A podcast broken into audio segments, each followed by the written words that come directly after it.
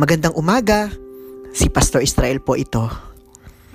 Para po sa ating devotion ngayong araw, basahin po natin mula sa aklat ni Propeta Jonas, chapter 2, verse 2. Sinasabi po, Yahweh, nang ako'y nasa kagipitan, nanalangin ako sa inyo at sinagot ninyo ako. Mula sa taigdig ng mga patay, ako'y tumawag sa inyo at dininig ninyo ako.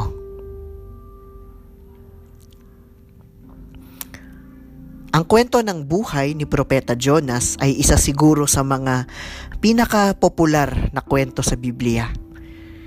Itong si Propeta Jonas dahil sa kanyang pagnanais na sumuway sa Diyos. Siya ay kinain ng isang malaking isda at dinala siya doon sa lugar kung saan siya talagang pinapapunta ng Panginoon. At nung mga panahon nga na siya ay nasa loob na ng tiyan ng isda, ang talatang ito ay ang kanyang ipinanalangin sa Panginoon. Sa gitna ng kadiliman sa kanyang buhay, si Propeta Jonas ay nananalig pa din na ang kanyang panalangin ay dinidinig ng Diyos na kanyang sinasampalatayanan.